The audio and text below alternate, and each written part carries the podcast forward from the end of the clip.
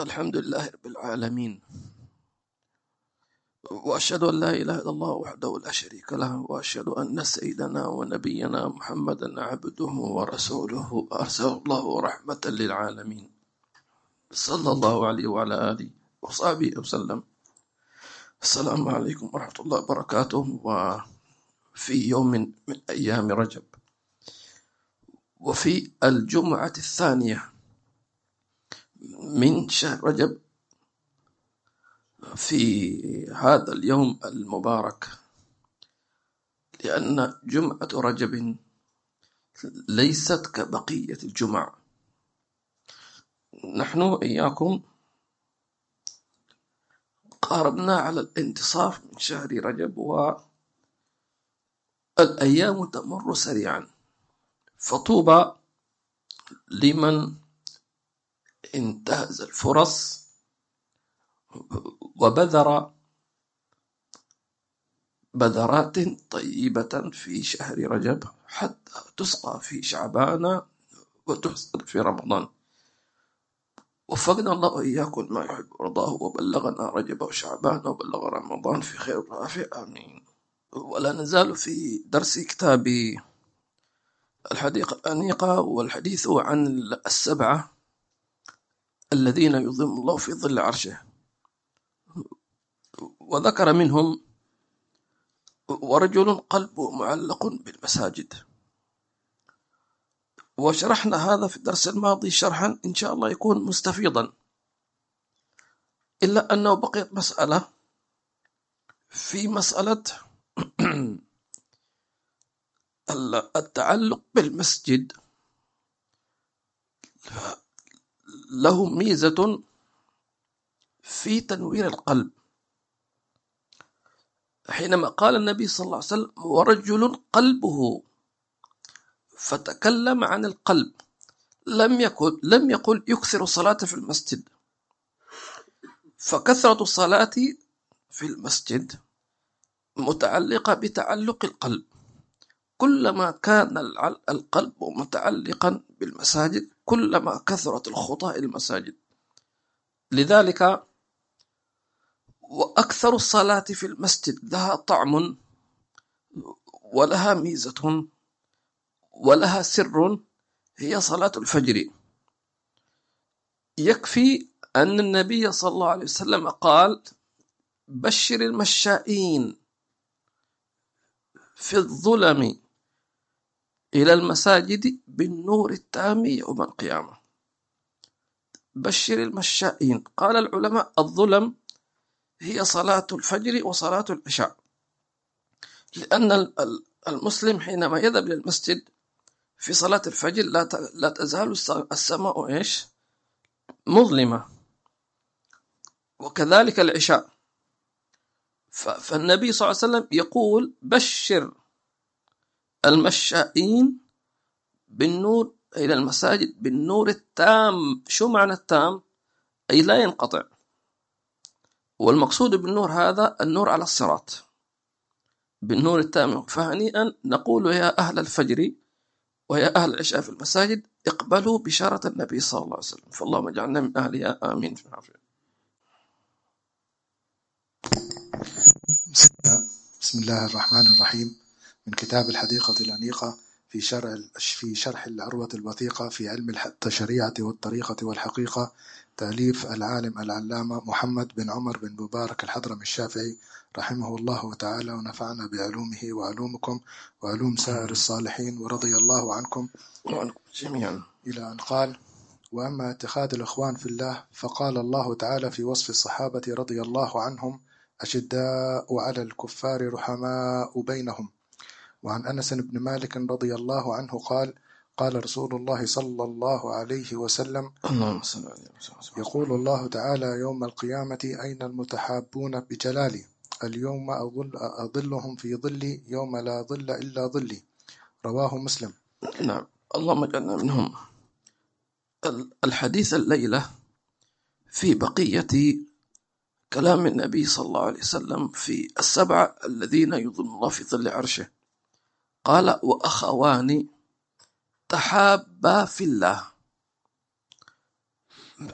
هؤلاء الأخوة في الله عز وجل تحابا في الله. ما صفتهم؟ اجتمعا عليه وتفرقا عليه.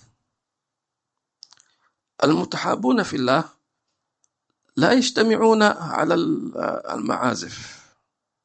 لا يجتمعون في المقاهي. لا يجتمعون في السينما لأن اجتماعهم لله اجتمعوا عليه. ما الذي يجمعهم؟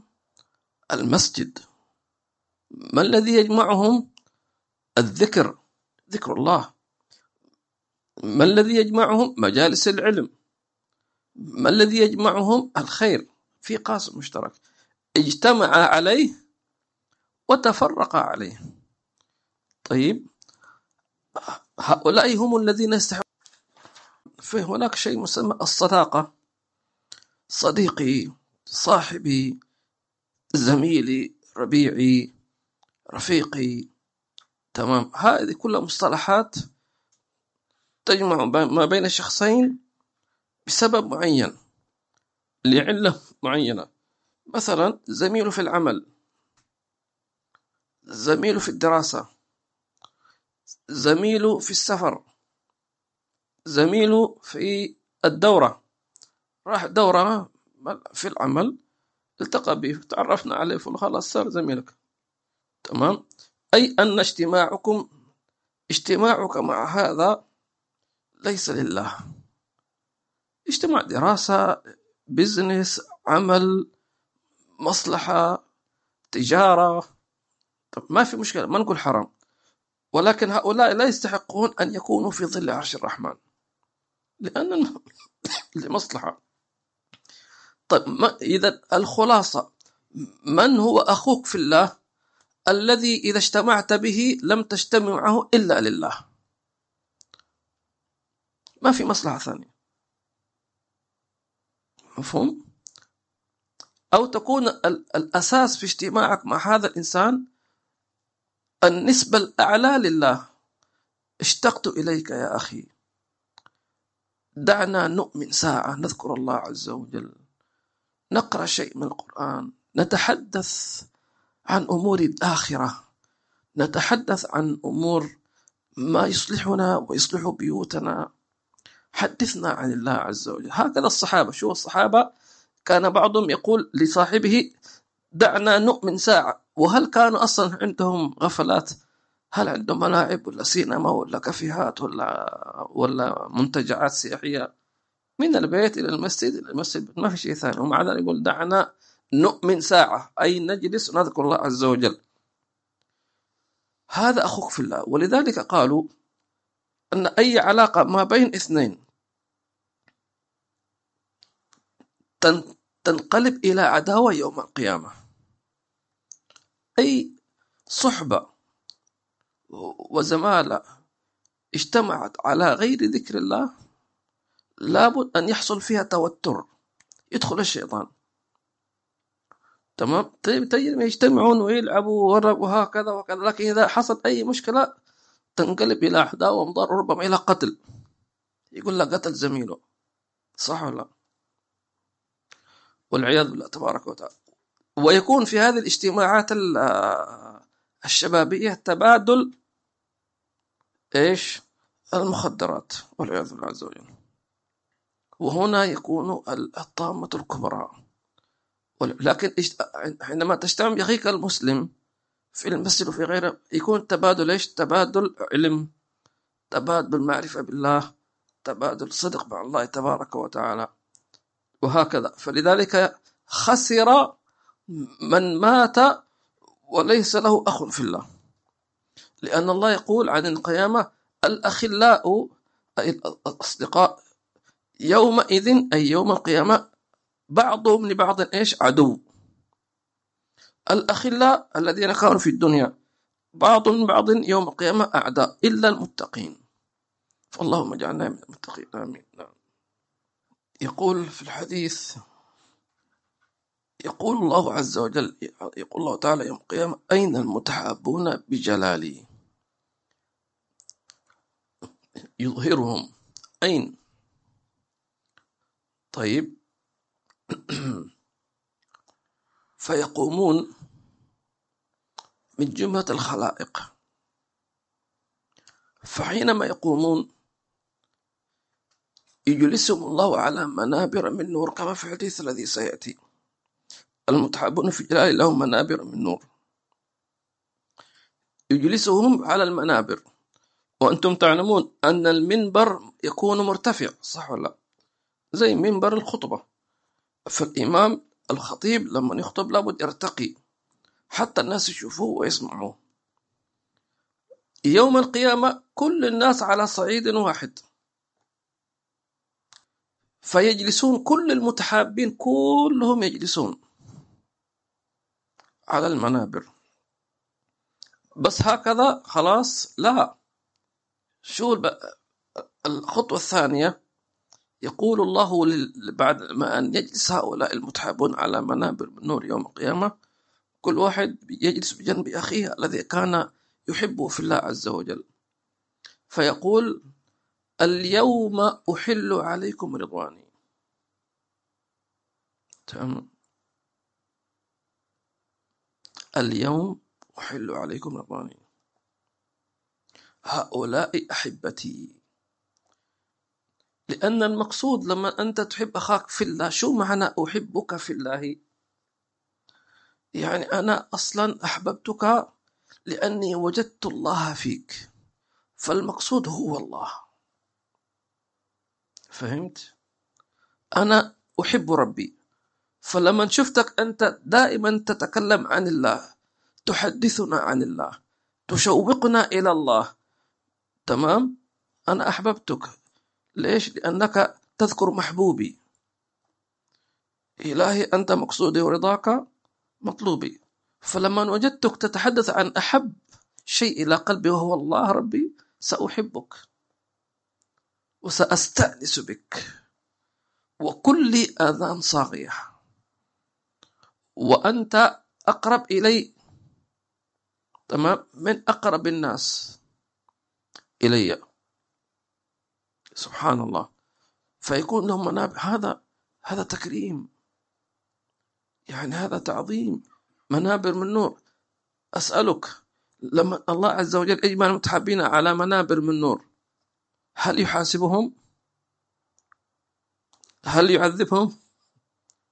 هل يخوفهم؟ يكرمهم.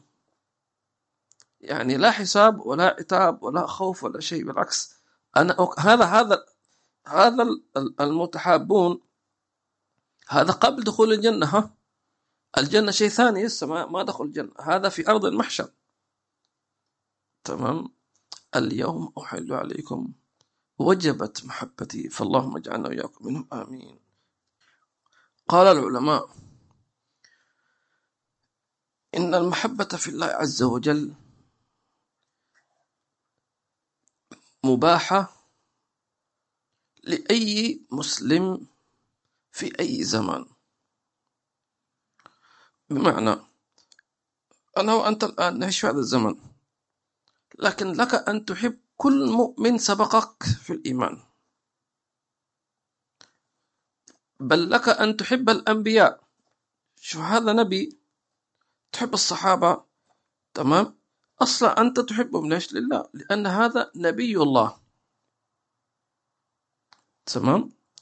فأنت محبتك للصحابة هي أصلا لله عز وجل لأنك أنت الآن يعني لم تلتقي بهم ولم تعيش معهم ولم يعني ترهم كبير. هذا شيء فطري. كما أنك تحب أباك وتحب أمك. هذا شيء فطري. تحب أبنائك هذا شيء فطري. تحب وطنك هذا شيء فطري. تحب عمك خالك إلى آخره. لكن هل يمكن أنني أحب أبي في الله؟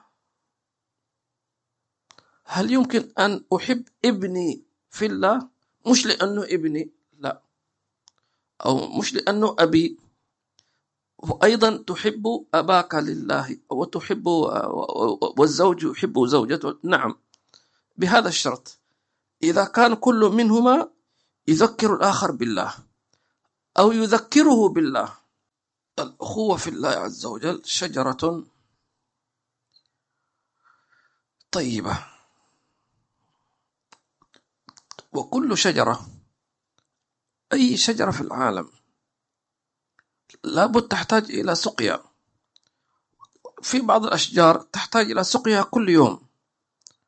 في بعض الأشجار تحتاج إلى سقيا يوم بعد يوم. في بعضها مرة في الأسبوع يكفي صح ولا لا؟ وفي بعضها يعني ممكن تعيش فترة طويلة بدون بدون ماء سبحان الله. شجرة الأخوة في الله شجرة تحتاج إلى تعهد تسقى. وما هو ماؤها؟ ذكر الله. كلما اجتمعت بأخيك وذكرتم الله ازدادت متانة. أصلها ثابت وإيش؟ وفرع في السماء. اجتمع اجتمع عليه وتفرق عليه. أي شيء فيه ذكر الله سواء ذكروا الله بأي ذكر أو حتى تجلسوا ويشربوا شاي ويتكلموا عن عن فضل الله عن سعة رحمة الله. يتكلم عن الله. أي شيء عن الله. يتكلم عن النبي صلى الله عليه وسلم. يتكلموا عن القرآن. تمام؟ هذا كله اجتمع عليه. يقرأ كتاب معين هذا كله يدخل في اجتمع عليه. ولذلك من شجرة الذكر الله عز وجل القوية التي تربط بين الزوجين. ولو فعلها أي زوجين لما تفرقا. وهي كما قال النبي صلى الله عليه وسلم في إمام الحديث إذا قام الرجل أي الزوج من الليل فأيقظ أهله فصلى فصليا ما شاء الله من من الركعات كتب من الذاكرين الله كثيرا. قيام الليل وقليل من يفعل ذلك سواء الزوج هو الذي أيقظ زوجته أو هي أيقظت زوجها. أيقظها. ما رأيك تصلي ركعتين؟ ركعتين بس. وتصلي معه. أو هي توقظ زوجها. تمام. ما رأيك تصلي ركعتين؟ أو يوقظ أبناءه. كان عندنا في في بلدنا في تريم. طبعا ما شاء الله تربية عظيمة. كان الواحد الأب يعني أو الأم. في جوف الليل يوقظ أبنائه تمام من الفراش مثلا. يا ابني نعم يا بابا قل لا إله إلا الله لا إله إلا الله ارجع نام. حتى يكتب أنه ذكر الله في هذه إلى هذا الحد. بس يذكر الله بعدين واحد يجي لك واحد يقول حرام أيقظه من النوم أزعجه من النوم أذكر الله زاعج؟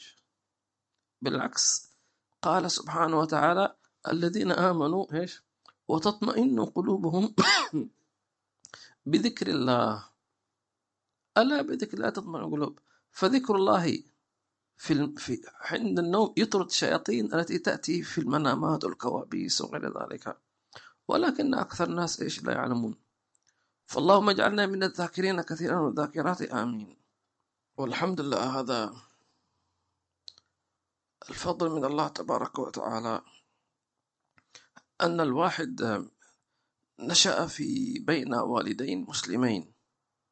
هذه نعمة كبيرة إذا وجدت أباك أو أمك يوقظانك لصلاة الفجر لماذا ينزعج؟ هذا يعني أي إنسان وجد له من يوقظه للصلاة المفروض يقبل رأس الذي يوقظه لأن هذا الفضل عظيم جدا. هذا أعظم شيء في الدنيا أن تقوم من لذة النوم لله. أنا سأعطيكم شيء لو واحد فكر فيه الليلة هذه رجع إلى بيته إن شاء الله فخلى في زي ما يقولوا في دماغه إن شاء الله تعالى هذا سيعينه مش فقط صلاة الفجر بل حتى قيام الليل. إذا تركت نومك في عز النوم وما أقامك من النوم إلا أن تصلي. ركعتين. فإن الله عز وجل يباهي بك ملائكته. يقول انظروا إلى عبدي. جافى جنبه عن مضجعه من أجلي. يشوفك. قمت أنت من النوم. كل واحد منا يحب أن ينام ويكون ينام نوم عميق. لا أحد يوقظني ولا أحد آه خلاص. حتى بعضهم يتمنى لو مات يوقظ صلاة الفجر من من حب للنوم والعياذ بالله. عز وجل لكن لو أنت قمت للفجر أو قبل الفجر بشرط لم تقم إلا للصلاة. طيب واحد يقول طيب ليس الشرط هذا؟ يمكن واحد يقوم أعوذكم الله يريد دورة المياه مثلا. تمام؟ مثل من باب النكتة من باب الطرفة كان بعض العلماء يلقي درس عن فضل قيام الليل وكان بعض الأعراب واحد بدوي جالس فكان يثني على الذي يقيم الليل وهكذا. بعدين هذا الشيخ سأل الناس أفيكم من يقيم الليل؟ فبعض بعضهم استحى يعني على نفسه. فقال أنا يا أنا يا شيخ أنا. قال ما شاء الله أنت القيم قال نعم. ما شاء الله شو تسوي؟ قال ما أقوم أدخل دورة المياه أتبول ثم أرجع أنام. مش هكذا قيام الليل يعني تقوم وتصلي وتذكر الله. قال أنا مش فاهم ظننتك تقوم الليل يعني تستيقظ وتنام. الشاهد أن تقوم ما أقامك من نومك إلا شوقك إلى الله. طبعا هذه مش مش سهل هذه يحتاج إلى شيء يشتعل في قلبك يسمونه الشوق. الشوق إلى الله ما تقدر يقول لك أنا ما قدرت أنام. شفنا واحد يكون قلق على واحد أم خايف على أولادها ممكن تنام؟ ما يمكن تنام. حتى أنت لو أنت لو أبوك أو أنت عندك موضوع معين تخاف ما تقدر تنام. هؤلاء كذلك. لذلك الله وصف حالهم في الفراش. إيش قال؟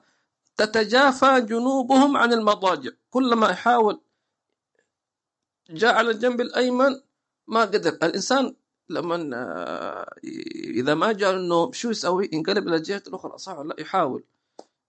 زي ما يقول المصريين كل واحد ينام على الجنب إيش؟ اللي يريحه.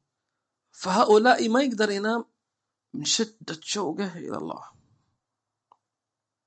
أنا أقول لنفسي ولكم لو عملنا هذا الشيء ولو مرة في الأسبوع مش قادر مرة في الشهر خلي كده ليلة تمام؟ قم من من منتصف نومك اضبط التليفون جوال على أقول الآن الفجر ما شاء الله العشاء طويل الليل طويل. الفجر الساعة كم؟ الساعة ستة وشوي. يعني تنام وتشبع نوم صح ولا لا؟ يعني لو واحد مثلا يعني ضبط المنبه نام مبكر ضبطه على الساعة الواحدة مثلا اثنين ثلاثة أربعة مثلا تمام؟ توضأ وصلى ركعتين صدقوني ستج... صدقوني ستجدون لها لذة طعم. تعيش مع طعم؟ ليش؟ لأنك قمت لله.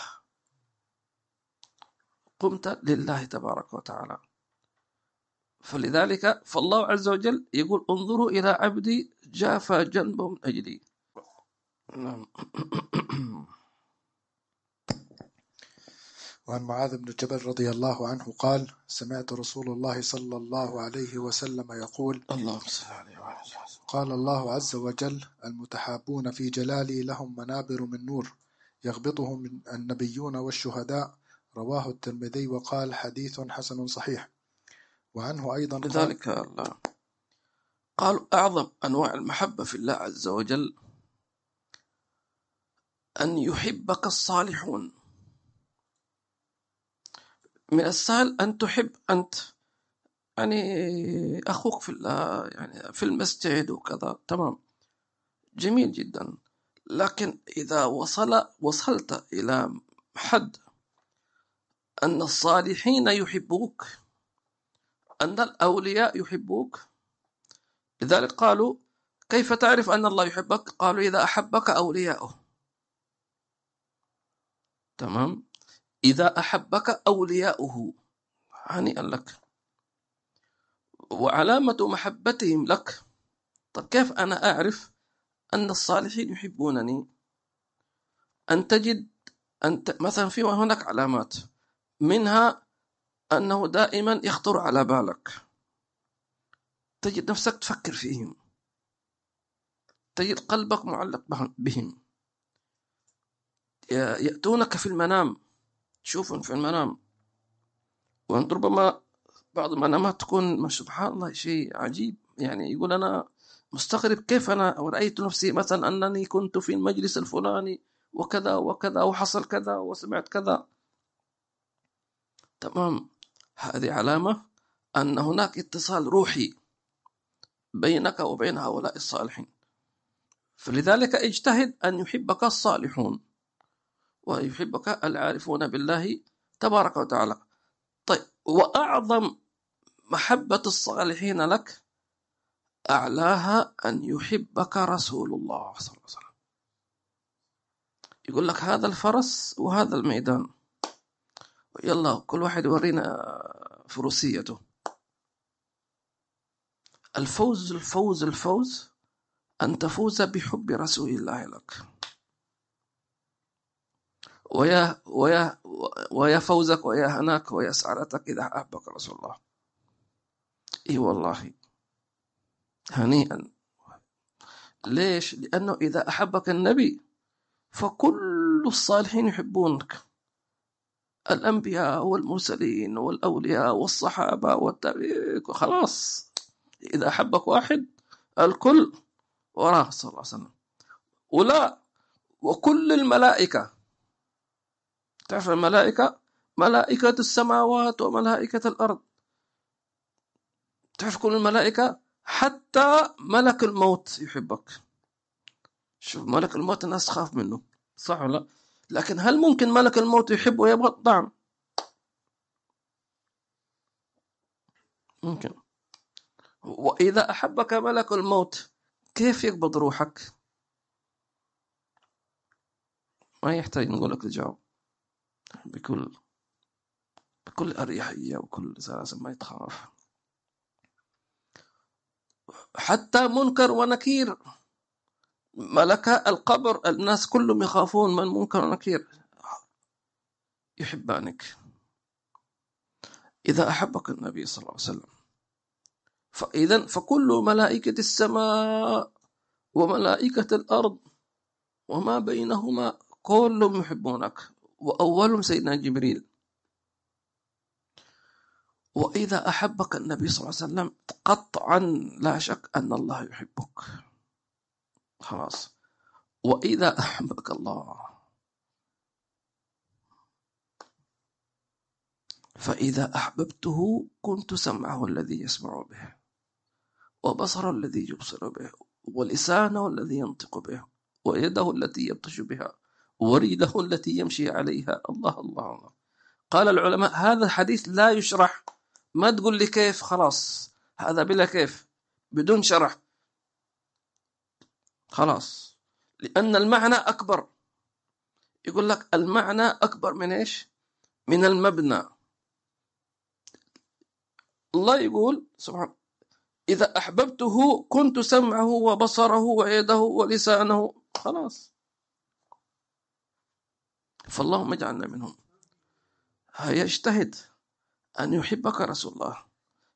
أن تجعل رسول الله يحبك.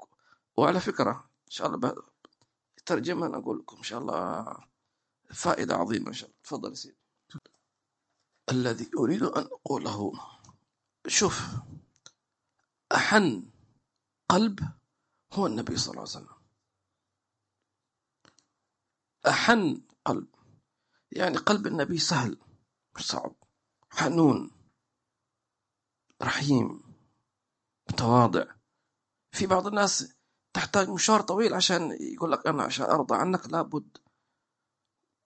تبذل جهد كثير كثير حتى يرضى عنك. النبي لا صلى الله عليه وسلم. قريب. سهل. صلى الله عليه وسلم. لذلك من الشقاوة أنك تموت ولم تفز بحب رسول الله لك. لقربه. تعرف ليش الله عز وجل يقول النبي أولى بالمؤمنين من أنفسهم؟ طب ليش يقول النبي صلى الله عليه وسلم والله لا يؤمن حتى أكون أحب إليه من والده؟ وولده والناس أجمعين. لأنه يحبك أكثر من أبيك. شوف أبوك وأمك يحبونك كثيرا. ويبذلون حتى ربما يعصب أبوك وأمك لكن هذا من المحبة. إذا كبرت ستفهم ذلك. قطعا. لكن النبي صلى الله عليه وسلم يحبك أكثر من أبيك. تريدني أن أقسم لك بالله؟ النبي يحبك أكثر من أبيك وأمك والناس أجمعين بل يحبك أكثر من نفسك. لذلك الله قال أولى بالمؤمنين من أنفسهم ممكن أنت تحب نفسك أكثر. أنا ما حد ما حد يعرف عني ولا يدرى عني ولا يعرف مصلحتي. أنا أدرى بنفسي. نقول النبي أدرى بنفسك من نفسك. لكن الناس ما تعرف للأسف. النبي أد يعني الله عز وجل عاتب أهل المدينة. قال ما كان لأهل المدينة ومن حوله من الأعراب أن يتخلفوا عن رسول الله ولا يرغبوا ما يقدموا بأنفسهم عن نفسه. هذا النبي صلى الله عليه وسلم. فلذلك إذا أردت أن يحبك النبي صلى الله عليه وسلم فانظر ما الذي يحبه منك. مثلا أمرك بالبر بالوالدين سيحبك. أمرك بالمحافظة على الصلاة سيحبك لأنه يرى سنته فيك يرى أن توجيهاته موضع احترام منك. تمام؟ إذا واحد مسؤول أمرك تقول حاضر يا سيدي. والنبي يقول لك كذا كذا تقول حاضر يا سيدي. وتاج راسي. وسيد آبائي وأمهاتي. وأفضل من في الوجود. وهو أولى من تبذل له الروح. إذا عندك أغلى شيء روحك رخيصة في النبي صلى الله عليه وسلم. تفدر له الروح. صلى الله عليه وسلم. يعني يستاهل. صلى الله عليه وسلم. إذا أردت أن تفوز بحبه أن تتخلق بأخلاقه. أخلاق النبي صلى الله عليه وسلم في نفسك في بيتك مع أبنائك أو مع والديك أو مع زوجتك أو مع جيرانك أو مع الناس أجمعين. أخلاق النبي صلى الله عليه وسلم.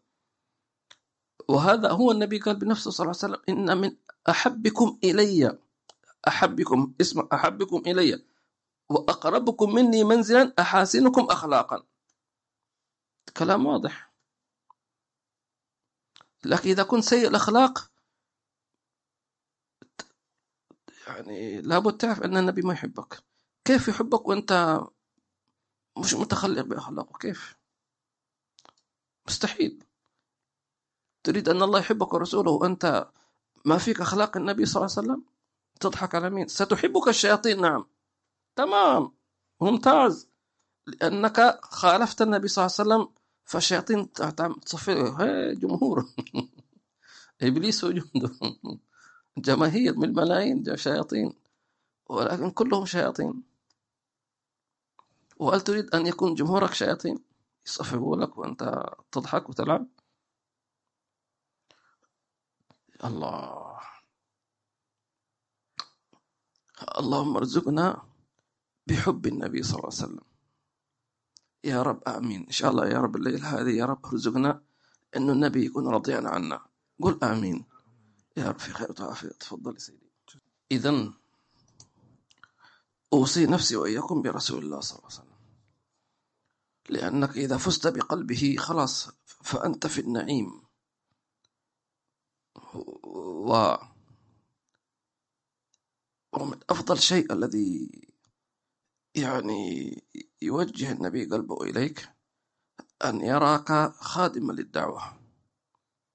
بأي صفة؟ قدم خدمة للدعوة للنبي صلى الله عليه وسلم.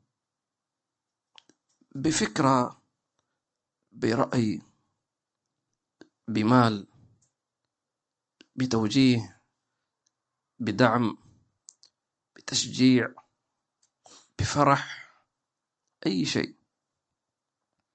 تقدموه للنبي صلى الله عليه وسلم. يستاهل ولا ما يستاهل؟ أصلا ما خلق المال إلا لرسول الله صلى الله عليه وسلم. ما خلق الكلام إلا للثناء على الله ورسوله صلى الله عليه وسلم. الله خلق الكلام خلق العبارات خلق الأصوات الحلوة الجميلة. الأصوات الجميلة والكلمات الجميلة كلها إنما تزينت وخلقت على الله ورسوله صلى الله عليه وسلم. فلذلك فرصة أمامك.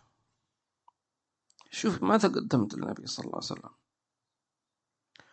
وممكن عمل واحد خلاص تفوز بقلب النبي صلى الله عليه وسلم.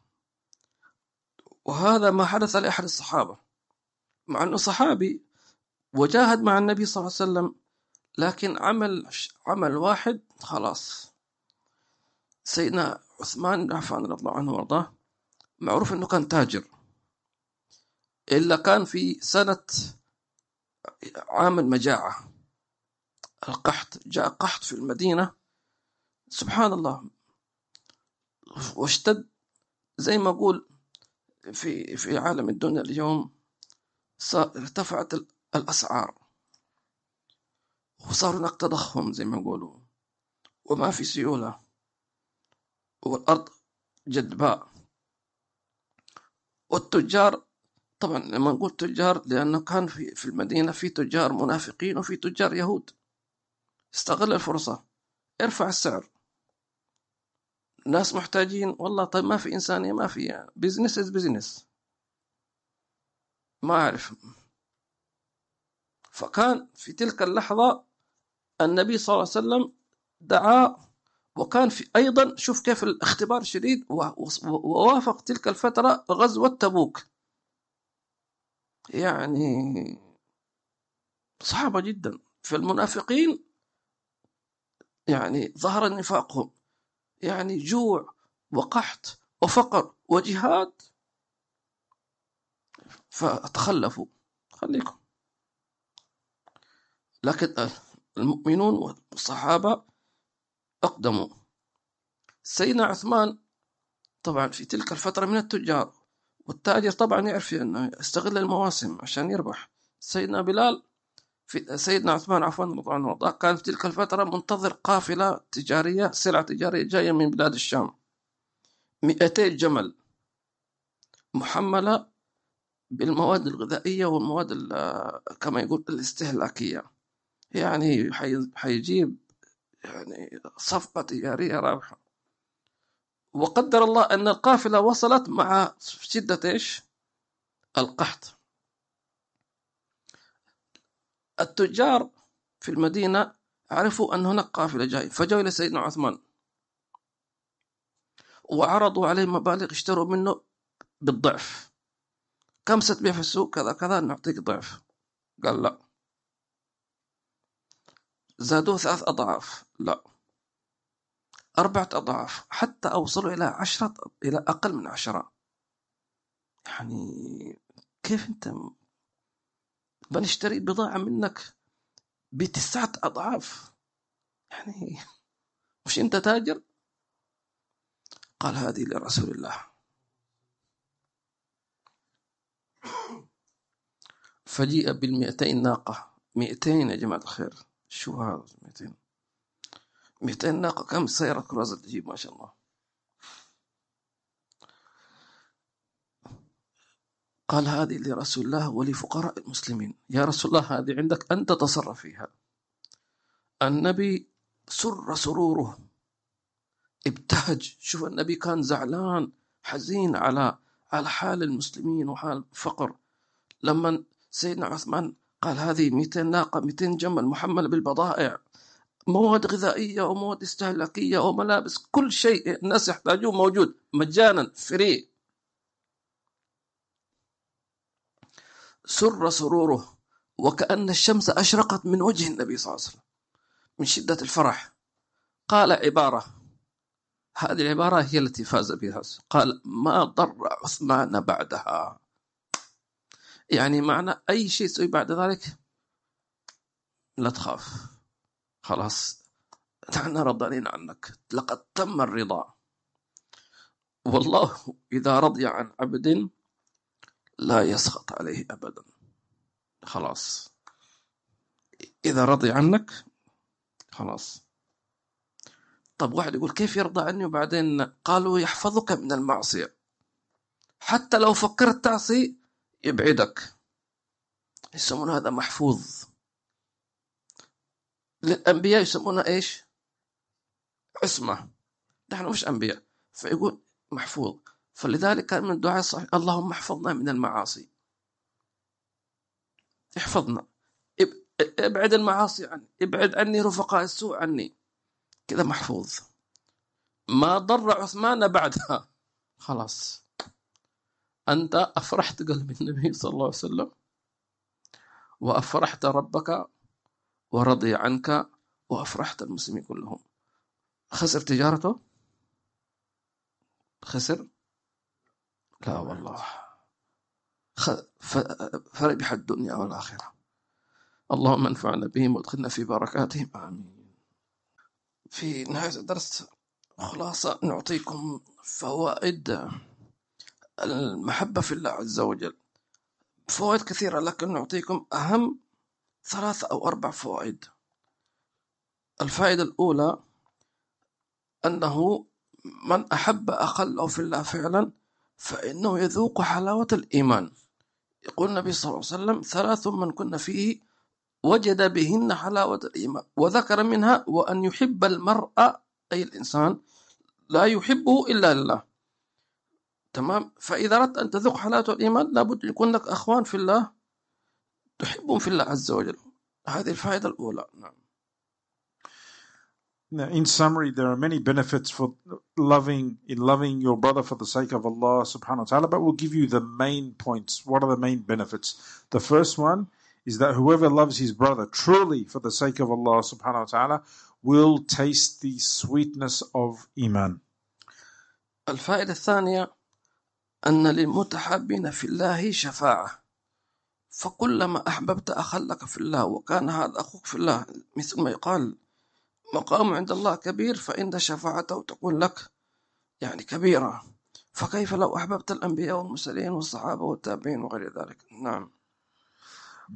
Second uh, benefit is that there will be an intercession that's granted to them on the day of judgment. The more you love your brother for the sake of Allah subhanahu wa ta'ala, the more chances for intercession you'll get. So the more you love the awliya, the salihin, and the, and the prophets and the companions and your brethren for the sake of Allah subhanahu wa ta'ala, the more Allah subhanahu wa ta'ala grants you that intercession on the day of judgment. لذلك إذا أحببت أخاك أخا لك في الله ينبغي لك أن تزوره أو تتصل عليه تمام فهذا في شأن الحي طب إذا كان تحب أخلاق في الله من الذين سبقوك بالإيمان تزور قبورهم. تمام؟ فحينما تزور قبور الصحابة وغيرهم أنت تزورهم حبا في الله. فلك ثواب الزيارة كما لو كان حيا. ما هو ثوابها يقال لك طبت وطاب ممشاك. وتبوأت مقعدا من الجنة. فهذا حتى لو زرت الصحابة أو إنسان مات من قبلك حبا له. لأنه مش مش مجرد أن تزور مقابر سلام عليكم دار قوم تدعو لهم.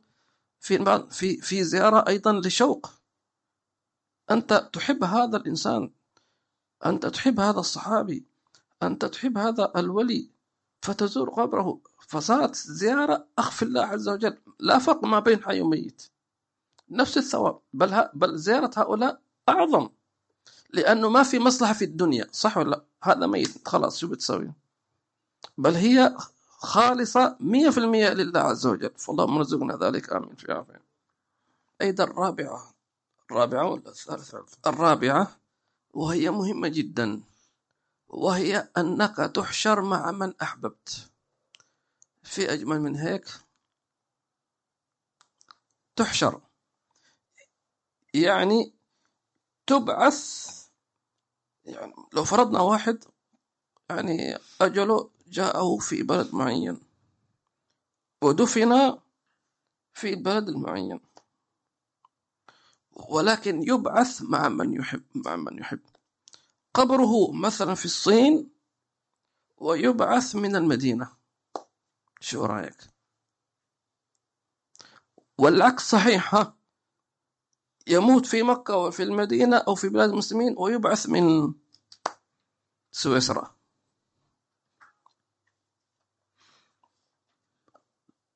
فين قلبك؟ بالعكس أنت تحب هناك أسبانيا برشلونة وميسي وجماعة الايش تحبوا خلاص حاضرين. نحشرك معه. شو رأيك تقوم من قبرك؟ تحصل ميسي بجنبك لا حول ولا قوة إلا بالله. وعلى يسارك فرعون أعوذ بالله من الشيطان الرجيم. ومن وراك إيش نقول إلا إذا أسلم ميسي الله يهديه الاسلام قول آمين. إذا أسلم يكون هو سبقك. تمام؟ يكون خلاص يحشر المدينة. الله. فلذلك يحشر الم... أنت مع من أحببت يحشر المرء مع من أحب يعني فتحشر من قبرك.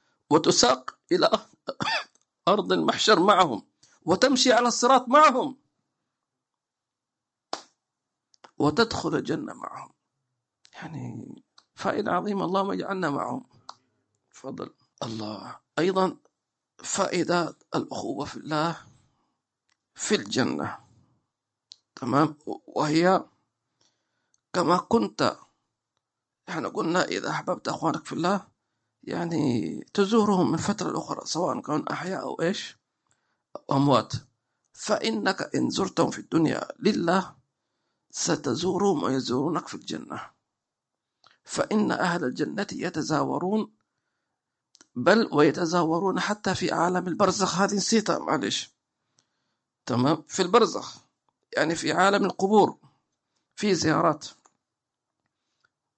فمن كنت اعتدت أن تزورهم في الدنيا أنت تزور مين؟ في الدنيا. من تزور؟ ربعك أصحابك زملائك. ما في مشكلة زورهم لكن ما يكون في معصية. أو أنك تزور إنسان لله. تضرب مشوار عشان بس أنا مشتاق لك أسلم عليك. خمسة دقائق تمام. نقرأ نذكر الله عز وجل. إلى خير ذلك. وخلاص. يتزاورون في البرازخ. أحياء أو أموات. هذا شيء عظيم. فاللهم اجعلنا وإياكم منهم آمين. وكذلك في الجنة طبعا. شو رأيك؟ يزورك سيدنا أبو بكر الصديق في جنتك. زورك النبي صلى الله عليه وسلم. مش أنت كنت تروح المدينة تزورهم؟ ولا تروح من المطار إلى مكة ومن مكة إلى المطار؟ ويقول لك هذا زيارة المدينة مش مش لازم. خلاص أنت خسران. هم خسرين ولا أنت؟ أنت. إذا أنت ما زرت النبي صلى الله عليه وسلم ولا الصحابة خسران ومليون خسران؟ مسكين. يقول لك لا أنا مستعجل وما ما عندي وقت والتذكرة غالية على رسول الله صلى الله عليه وسلم. يا عيب. يا عيب الشوم عليك يعني. تستكثر على النبي صلى الله عليه وسلم. يا لطيف. طيب خذ هذه فائدة. هذه فائدة برضو. قالوا أن زيارة النبي أقل شيء تقضى فيها الحوائج ولو جئت بدون نية. هذه إكرامية. بسم الله نفتفتح حوائجك المقضية. إذا واحد جاء هكذا المدينة زار النبي بدون يلا خلينا نصلي في الحرم نصلي في الحرم. وسلم عليه وسلم عليه وسلم. أصلا ما كان نيته عنده عنده مؤتمر عنده بزنس عنده شيء. ولكن قال يلا. خلينا نمر على المدينة نسلم مع النبي صلى الله عليه وسلم. تقضى حوائجك. لأنك جيت عند النبي. تجي عند النبي وما يكرمك مش ممكن لابد. هذه أول إكرامية هذه مش شاي هذه يعني موية هذه. أقل شيء تكرم الضيف تقدم له ماء صح؟ النبي أقل شيء أنه تقضى حوائجك. ففي عاقل يفرط في هذا. تمر سنة كاملة ما تزور النبي. يا رجل عيب عليك. وخاصة إذا كنت تسكن بجواره ساعتين ثلاث ساعات تمام يأخذك في المدينة. يعني في في بعض الناس ما يحتاج إلى فيزا بس أونلاين خذ لك ticket ويلا على المطار. إذا أنت لم تشتق للنبي وتزور النبي صلى الله عليه وسلم. فاللهم يا رب اهدنا فيما هديت. اللهم اجعل حبك أو حب النبي أحب إلينا من كل شيء. في خير وعافية ولا تحرمنا من زيارة النبي صلى الله عليه وسلم. ولا تحرمنا من حب النبي. ولا تحرمنا من رؤية ضريحه وقبته ومحرابه وروضته. يا أخي اسم المدينة نعمة أصلا. مجرد أن أن أن, تسمع المدينة يا سلام. اسم المدينة تنزل عليك السكينة. حس براحة. صح؟ يا, المد... يا سلام. لابد ترتاح. إذا أنت مؤمن وسمعت اسم المدينة ما ترتاح في أنت منافق. خذ هذا الكلام. من الآخر ما يحب المدينة إلا مؤمن. ولا يحب سكان المدينة إلا مؤمن. فلابد يكون عندك شوق للمدينة. لابد سنة كاملة ما في زيارة المدينة هيك. العالم مفتوح كله. لكن العالم مش كله في قبر النبي صلى الله عليه وسلم.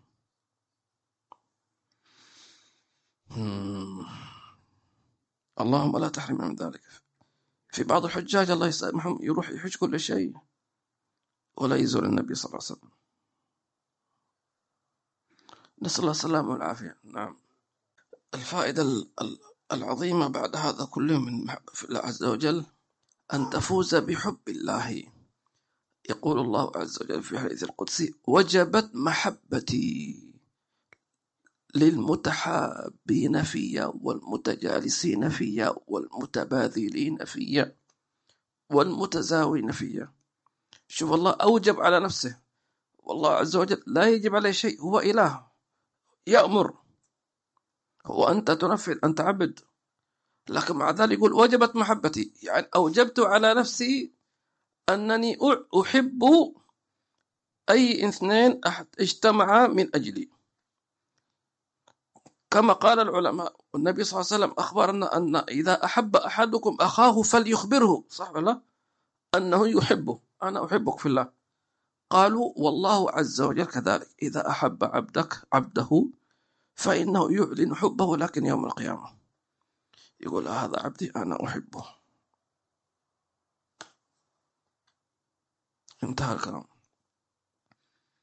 ضع نفسك مكان هذا العبد يوم القيامة. جيت في في هول القيامة والمحشر والفضائح وهكذا ثم تجد هذا الخطاب الراقي أين المتحابون فيه تعال أين أصحاب المجالس؟ أين أصحاب حلق الذكر حلق القرآن؟ تعالوا. أحبك أحبك أحبك أحبك. خلاص. يعلن حبك حبه لك. هل ممكن تتصور هذا؟ ما يمكن. العقل ما ما يحتمل. ما يحتمل. إذا إنسان من أهل الدنيا مثل وجاهة قال لك أنا أحبك خلاص. ما حد قدك زي ما يقولوا. فكيف ولله المثل؟ الله يقول لك أنا أحبك. وجبت محبتي للمتحابين فيا. اللهم اجعلنا وإياكم منهم. وإنا نرجو يا ربنا أن هؤلاء إخواننا ومن حضر معنا سواء كان من حضروا بالحس أو حضروا بأونلاين. اجتمعوا من أجلك يا ربي. ليس عندنا دنيا ولا نوزع فلوس ولا نوزع كوبونات ولا شيء. ولكن الذين حضروا واستمعوا من أجلك يحبونك يحبون النبي صلى الله عليه وسلم. فيا رب اجعلنا من هؤلاء الذين اجتمعوا عليك وتفرقوا عليك. يا رب يا رب بارك في هذا الحضور في هذا المجلس في هذا المنزل. وكل من خدم هذا الدرس من بثه وترجمه ولخصه وكتبه ونشره. وأي نوع من الخدمة نعلمها أو لا نعلمها. من ذكر أو أنثى من كبير أو صغير اللهم اقبلنا جميعا واجعل ذلك هدية للنبي محمد صلى الله عليه وسلم. آمين. اللهم آمين. والحمد لله رب العالمين. الحمد لله رب العالمين. اللهم صل وسلم على سيدنا محمد وعلى آل سيدنا محمد. اللهم يا من جمعتنا من من بلدان شتى. جمعتنا على ذكرك. جمعتنا على الصلاة على النبي صلى الله عليه وسلم. جمعتنا على مجالس العلم. اللهم لا تفرق بيننا وبين هؤلاء في الدنيا ولا في الآخرة ولا في البرزخ ولا يوم القيامة. يا رب العالمين. اللهم ارزقنا حبك وحب نبيك صلى الله عليه وسلم. وحب كل عمل يقربنا إلى حبك. يا رب العالمين. اللهم اجعل ارزقنا حب الصالحين واجعل الصالحين يحبوننا يا رب العالمين. اللهم لا تحرمنا من زيارة النبي صلى الله عليه وسلم. اللهم لا تحرمنا من زيارة المدينة يا رب العالمين. اللهم لا تحرمنا من زيارة سيدنا خديجة. اللهم لا تحرمنا من زيارة أهل البقيع. اللهم لا تحرمنا من زيارة أهل الحجون. اللهم لا تحرمنا من زيارة أحبابك وأوليائك. اللهم لا تحرمنا من حب المدينة يا رب العالمين. سلام الله على المدينة وأهلها وأصحابها وسكانها. سلام على من سكن القبة الخضراء. سلام على أب على على سيدي أبي الزهراء. سلام عليك يا سيدي وعلى آلك وأصحابك وجيرانك. من سيدنا أبي بكر وعمر وعثمان وعلي ومن أهل البقيع ومن سيدنا فاطمة الزهراء ومن كل سكانها يا رب العالمين. سلام على سيدنا خديجة في مكة المكرمة وعلى جيرانها. سلام على أهل بدر. سلام على أهل أحد. سلام على أهل بيعة الرضوان سلام الله على جميع الصحابة الكرام. سلام الله على المهاجرين والأنصار. سلام الله على من على أحبابهم. سلام الله على كل أوليائه الصالحين سلام الله على الإمام الغزالي سلام الله على كل أحباب سلام الله على أهل تريم سلام الله على أهل بشار سلام الله على أهل زنبل سلام الله على سيد الفيه المقدم سلام الله على سيدنا عبد الرحمن السقاف سلام الله على الإمام الحداد سلام الله على أحباب الله وأوليائه في مشارق الأرض ومغاربها اللهم احشرنا في زمرتهم اللهم توفنا على ملتهم اللهم ارزقنا حبهم اللهم ارزقنا زيارتهم. اللهم إن لم إن لم إن لم لم نوفق والعياذ بالله أو لم نزرهم في حياتهم فلا تحرمنا من زيارة قبورهم. لا تحرمنا من زيارة قبورهم يا رب لا تحرمنا من زيارة ضرائحهم لا تحرمنا من زيارة بيوتهم لا تحرمنا من زيارتهم يا رب العالمين. ارزقنا زيارتهم وادخلنا في شفاعتهم. برحمتك يا أرحم الراحمين. اللهم اجعل اجعلنا من أهل المدينة واجعل المدينة في بيوتنا واجعل المدينة في في قلوبنا واجعل المدينة في قلوب أبنائنا وبناتنا. اللهم علق قلوب أبنائنا وبناتنا بحبك وبحب سيدنا محمد صلى الله عليه وسلم وبحب مرافقته وخدمته يعشقونه عشقا ويحبونه حبا جما يا رب العالمين. وأخرج من قلوبنا وقلوبهم حب الحب حب الفانيات وحب الشهوات وحب المعاصي وحب الفسق والفاسقين والكفر والكافرين. يا الله يا رب هذه قلوبنا وقلوب أبنائنا بين يديك. احفظها يا ربنا احفظها يا ربنا احفظها يا ربنا. فاجعل قلوبنا طاهرة لا تحب إلا الطاهرين. اجعل قلوبنا طيبة. لا تحب إلا الطيبين. اجعل قلوبنا صالحة. لا تحب إلا الصالحين. اجعل قلوب أبنائنا يا رب لا نستطيع أن نحفظ قلوب أبنائنا. أنت احفظها. احفظ قلوب أبنائنا بناتنا. فلا يحبون إلا الصالحين ولا يحبون إلا المتقين ولا يحبون إلا إلا أحبابك وأولياءك يا رب العالمين. يا حنان يا منان يا قديم الإحسان. ربنا ظلمنا أنفسنا ظلما كثيرا وإن لم تغفر لنا وترحمنا لنكونن من الخاسرين. اللهم باركنا في شهر رجب هذا وباركنا في شعبان وبلغنا رمضان وأعنا في الصيام والقيام وتلاوة وتدبر ختم القرآن. ولا تحرمنا من مجالس العلم ولا من مجالس الذكر ولا من ولا من ذكرك لا في الدنيا ولا في البرزخ. يا رب أكرمنا أن نذكرك حتى في قبورنا. أكرمنا بالذكر في قبورنا. أكرمنا بالذكر يوم البعث والنشور. أكرمنا بالذكر حتى ندخل الجنة ونصلي على النبي محمد صلى الله عليه وسلم. بسر دعواهم فيها سبحانك اللهم وتحيتهم فيها سلام. وآخر دعواهم أن الحمد لله رب العالمين. بسر أسال الفاتحة وإلى حضرة النبي صلى الله عليه وسلم.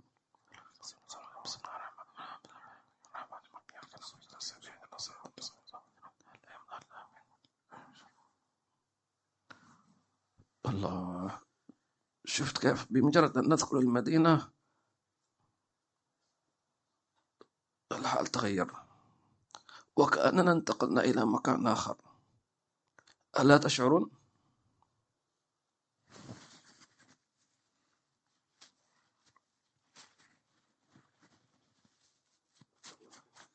اللهم احشرنا مع أهل المدينة. احشرنا مع أهل البقيع. في خير وعافية بعد عمر طويل وحال جميل.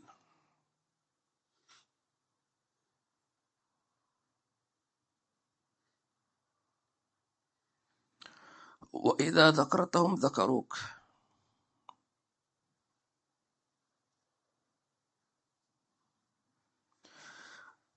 جزاكم الله خير يا الأخت الرحمة المهداة يا أخ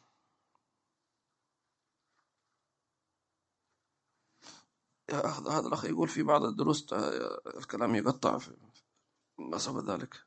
النت ولا؟ أخي إبراهيم جزاك الله خير. نأسف على هذا. إن شاء الله يعني المرة القادمة لا يقطع يا رب. سامحونا هذا الشيء ليس بأيدينا. هذه تطلب أن أن ندعو الله أن نفوز بحب سيدنا رسول الله. يا رب آمين. اللهم ارزقنا حبك وحب النبي صلى الله عليه وسلم. آمين. آمين يا رب. آمين. هنيا له اللي اللي يحب النبي. هنيا له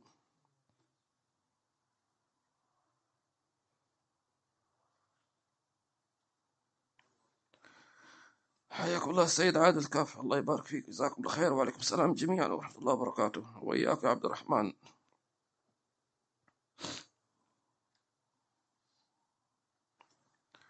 الأخت علا وعليكم السلام ورحمة الله وبركاته وجزاكم الله خيرا على حضوركم للدرس.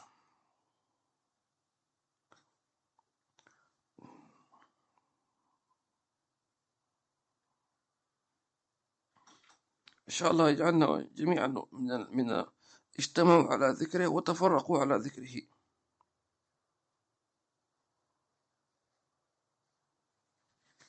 إذا جمعتنا المجالس فالحمد لله.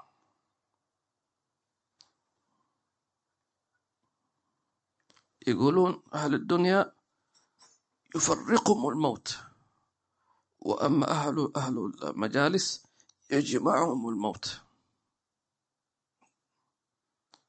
من اجتمع على الله وتفرق الله. هل يسمى فراق هذا؟ ما بالعكس. جزاك الخير يا عمر الخشن بارك الله فيك. جزاك الله خير على المتابعة من إسطنبول.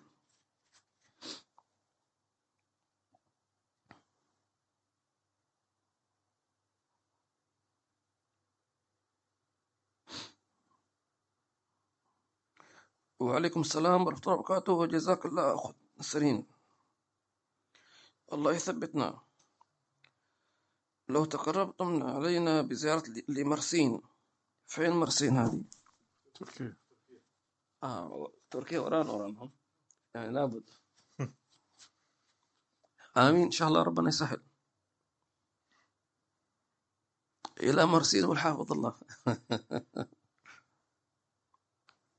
نسوي هيك رحلة إن شاء الله يعني. آه يلا. بس البرد ما ما أقدر البرد هلا ما بقدر. الحين ما في برد. الحين ما في برد. حسب حسب وين المكان. آه. ما في برد البحر يا لطيف. ما بعرف أسبح إن شاء الله نزوركم إن شاء الله في خير وعافية حياكم الله أخت فريدة.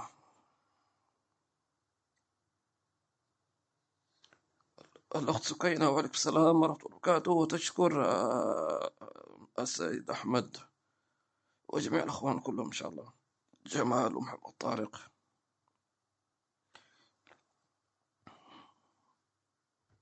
وعليكم السلام ورحمة الله وبركاته أخت سميرة. صلى الله عليه وآله وصحبه وسلم. الأخت نجيبة وعليكم السلام ورحمة الله وبركاته. الأخت هناء جزاكم الله خير ما شاء الله. كلهم يعني من النساء. الأخت حليمة وعليكم السلام ورحمة الله وبركاته. Habib, if we are with them on the day of judgment, will they see my bad actions? I will feel shame, حبيب not. إذا أحبوك خلاص لا عيب العيب يمحى إذا بدت عين الجود لحق الشقي بالمسعود التائب من الذنب كمن لا ذنب له Allah. the karam in Allah Azza Habib said, um, if you're resurrected with such people on the day of judgment, um, all of your bad actions of the dunya, it's going to be erased in the first place. Habib, I wish to visit Medina with you and your students, Habib, as a trip. You take us to Rasulullah and you speak on our help. Ameen. Inshallah, Ya Rabbi. آه رضوان إن شاء الله. Ready إيش؟ بس والمتى؟ إن شاء الله. يا رب يا رب. الفاتحة الله يصل لنا زيارة النبي صلى الله عليه وسلم. إن شاء الله وزيارة مكة المكرمة. هيك روح رحلة روحانية آه، لله عز وجل. في خير تعافى إلى حضرة النبي. اللهم صل وسلم إن شاء الله ال- ال- الفكرة دخلت دماغي يعني. شو نرتبها الله. إن شاء الله. إن شاء الله. نعمل لها دراسة و يا رب. إيه. هذا معناه أنه النبي أرسل لنا دعوة. كرت دعوة إن شاء الله. لبيك يا رسول الله. إن شاء الله. في أغلى منك يا سيدي رسول الله. أصلا إحنا عايشين ليش؟ عشانك وعشان النبي صلى الله عليه وسلم. في شيء ثاني. الدنيا ما تعجب أصلا. الواحد صابر في الدنيا عشان الله وعشان النبي صلى الله عليه وسلم.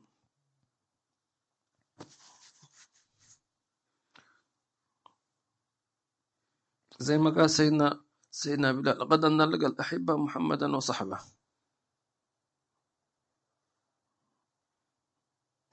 أهل الدنيا يقولون لبعضهم اللي يحب الثاني يقول أنا عايش من أجلك. ونحن نقول نحن عايشين من أجل النبي صلى الله عليه وسلم. ولا الدنيا كلها مشاكل مشاكل وحروب و... صح ولا؟ لا؟ لكن أنت لما تجلس مجلس تذكر الله وتصلي على النبي صلى الله عليه وسلم هذا خير الدنيا وخير الآخرة. جلسة واحدة تقول شو الحين يقول قول يا الله يا الله. لما في اللحظة تقول فيها يا الله. في مجلس في دار المصطفى. خلاص أنت مش في الدنيا أصلا. أنت انتقلت إلى عالم الدنيا ما تسعه إذا في مجلس إن شاء الله حتى لو غرفة صغيرة ذكرنا الله هذا المجلس الدنيا لو جمعتها كلها ما تسع هذا المجلس لأن هذا صار المجلس روضة من رياض الجنة. فهمت؟ بنص كلام النبي إذا مررتم برياض الجنة صلى الله عليه وسلم فارتعوا قالوا ما الجنة يا رسول الله. قال حين قل ذكري. خلاص. اجمع الدنيا كلها بأفلاكها ونجومها ومجراتها كلها. المجلس هذا أكبر لأنه قطعة من الجنة. وهذه الروضة تراها في قبرك.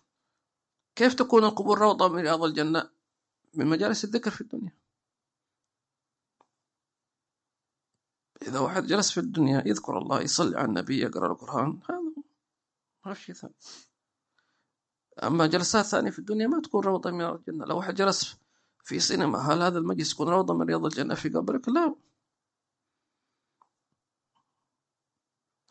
هذه نصيحة لي ولكم. إذا رحت أي مكان أي مكان لأي ظرف من الظروف أذكر الله في هذا المكان. ولا تقول لا إله إلا الله خلاص.